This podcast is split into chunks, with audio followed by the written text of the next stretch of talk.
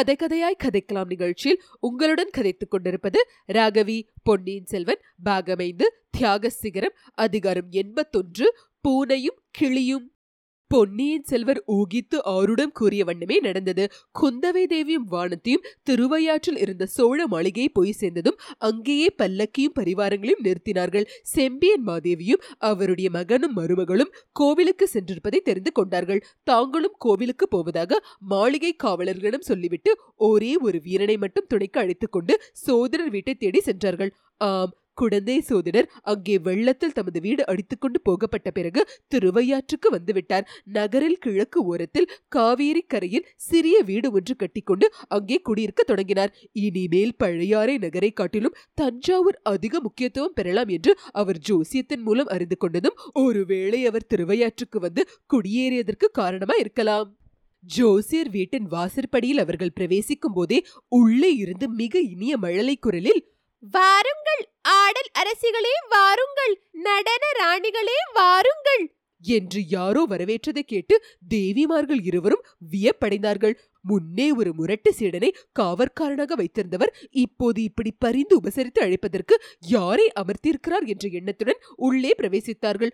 கூரையிலிருந்து தொங்கிய கூண்டில் அழகிய பச்சை கிளி ஒன்றை கண்டதும் அவர்களுடைய வியப்பு நீங்கியது. அந்த பச்சை கிளியும் தலையை இப்படியும் அப்படியும் அசைத்து குன்றிமணி போன்ற அதன் சிறிய கண்களால் அவர்களை உற்று பார்த்துவிட்டு மறுபடியும் வாருங்கள் ஆடல் அரசிகளே வாருங்கள்!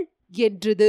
கிளியின் குரலையும் பெண்மணிகளின் பாத சிலமின் ஒளியும் கேட்டுவிட்டு சோதிடரும் உள்ளே இருந்து கூட்டத்துக்கு வந்தார். தேவிமார்களை பார்த்து துடிக்கிட்டவராய் வாருங்கள் தேவிமார்களே வாருங்கள்.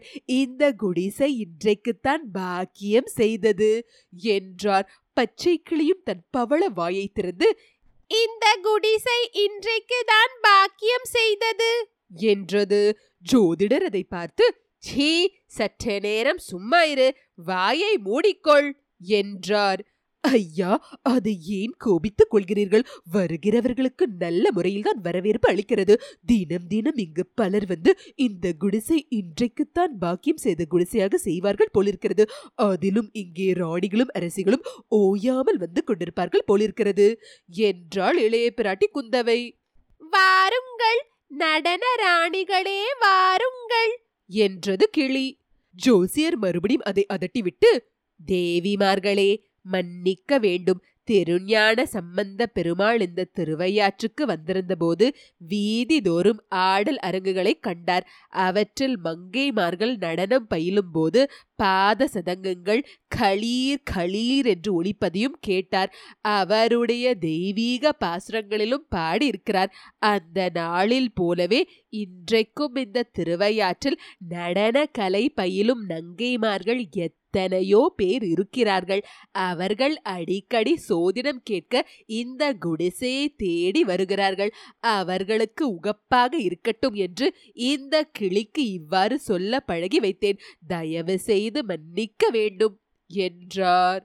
இன்றைக்கு அந்த ஆடல் அரசிகள் நடன ராணிகள் யாரையும் இங்கே காணவில்லையே என்றாள் குந்தவை. தேவி இன்றைக்கு திருவாதிரை திருநாள். ஆகையால் ஆடல் அரசிகளும் நடன ராணிகளும் ஐயாற்று இறைவன் சன்னதியில் சேவை செய்ய போயிருப்பார்கள். ஆனால் உண்மை அரசிகளாகிய நீங்களே வந்துவிட்டீர்கள்.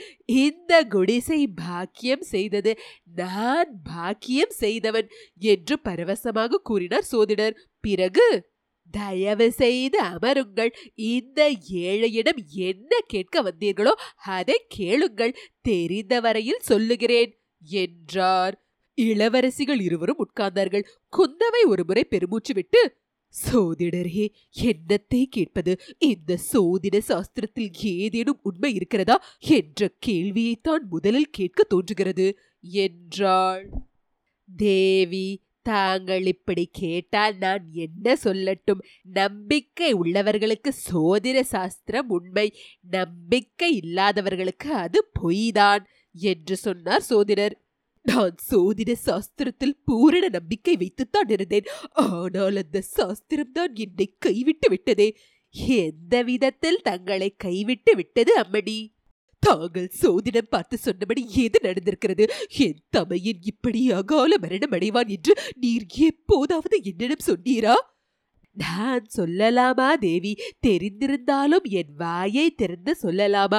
சொல்லியிருந்தால் என்னையும் பாண்டிய நாட்டு ஆபத்துவதிகளுடன் சேர்த்திருக்க மாட்டீர்களா? ராஜ குடும்பங்களையும் ராஜாங்க காரியங்களையும் பற்றி ஏதோ பொதுப்படையாகத்தான் சொல்லலாம். கண்டம் இருக்கிறது இடையூறு வருகிறது கெட்ட கிரகம் பார்க்கிறது என்று சொல்வதே ஆபத்துதான். மேலும் ஆதித்த கரிகாலரின் ஜாதகம் என்னிடம் இல்லவே இல்லை அதை நான் பார்த்ததும் இல்லை என்றார் சோதிடர்.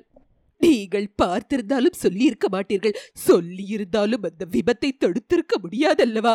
அது எப்படி முடியும் தாயே? நான் என்ன பிரம்மாவா? எழுதிய எழுத்தை பிரம்மாவினாலே தான் அழித்து எழுத முடியுமா? அப்படியானால் சோதிடம் பார்ப்பதில் என்ன பையன் சோதிடரே?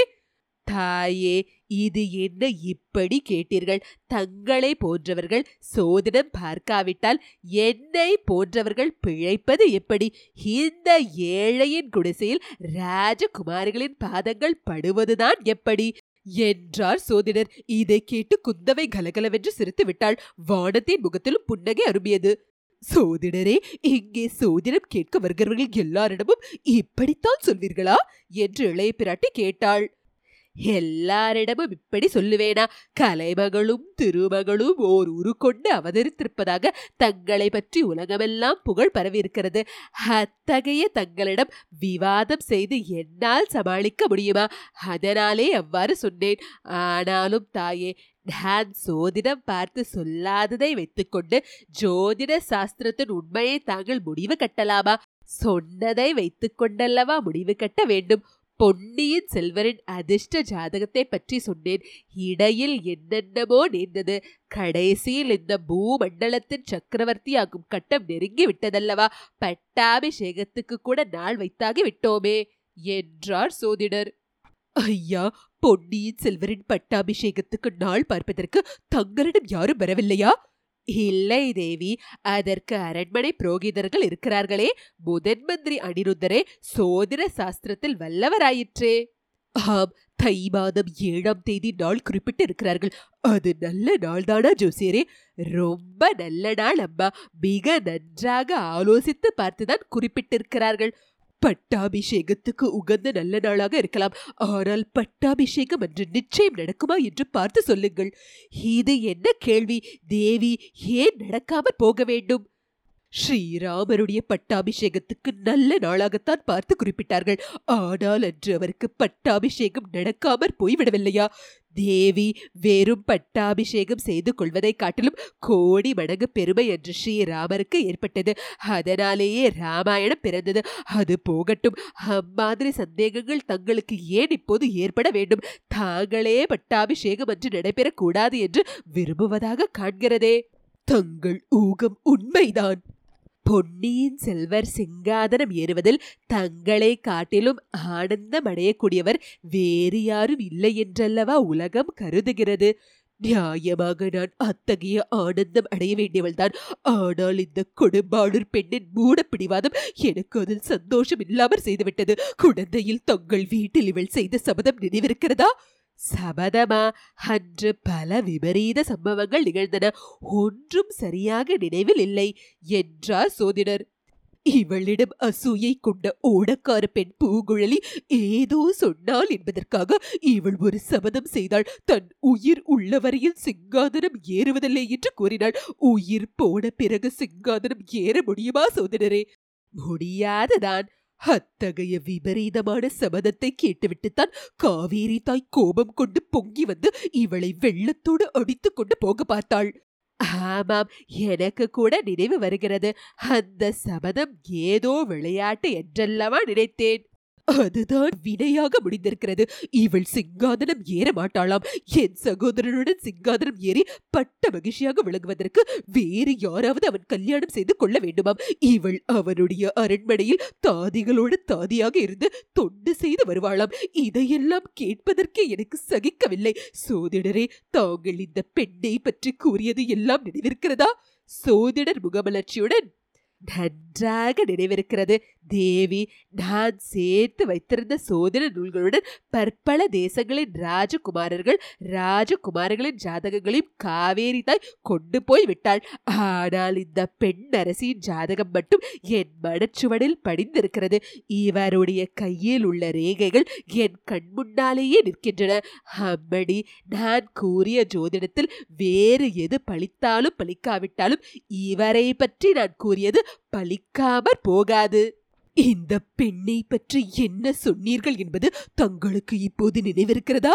நன்றாக நினைவிருக்கிறது. இவரை மணந்து கொள்ளும் பாக்கியசாலி திருமணந்தையும் நிலமடந்தையும் ஓர் உருவத்தில் மணந்து கொண்டவன் ஆவான் என்று சொன்னேன். இந்த மாதரசியை பார்க்கும் பாக்கியத்துக்காக தேச தேசாந்திரங்களில் உள்ள பேரரசிமார்கள் தவம் கிடப்பார்கள் என்றும் கூறினேன். இவருடைய திருவயிற்றில் உதிக்கப் போகும் புதல்வன் பிறக்கும் போதே ஜெயக்கொடி நாட்டிக்கொண்டு பிறப்பான். அவன் போகும் இடமெல்லாம் அவன் பார்க்கும் இடமெல்லாம் வெற்றி என்று சொன்னேன். ஐயா தாங்கள் இப்படியெல்லாம் சொல்ல சொல்ல என்னுடைய கவலைதான் அதிகமாகிறது. சோதிடர் சட்டென்று நிமிர்ந்து உட்கார்ந்து தேவி கவலையா? எதற்காக கவலை? சோழ சாம்ராஜ்யத்துக்கும் சோழர் குலத்துக்கும் கவலைப்பட வேண்டிய காலமெல்லாம் போய்விட்டது. இன்றைக்கு ஒரு விசேஷ நாள் என்பது நினைவிருக்கிறதா ஆம் இன்றைக்கு மார்கழி திருவாதிரை நாள் சிவனுக்கு உகந்த நாள். இது சோழர் குலத்துக்கும் உகந்த நாள் தெய்வ தமிழகத்துக்கும் உகந்த நாள் தேவி கேளுங்கள். இதே மார்கழி திருவாதிரையில் வருகிற ஆண்டுகளிலே ஒன்றில் ஓர் அற்புதம் நடக்கப் போகிறது. சங்க சக்கரம் கையில் ஏந்தாமலே திருமாலின் பூரண அம்சமான குழந்தை ஒன்று உதிக்கப் போகிறது. அந்த குழந்தையின் மூலம் இந்த சோழ நாடு இதற்கு முன் என்றும் கண்டிராத மகோனதத்தை அடையப் போகிறது.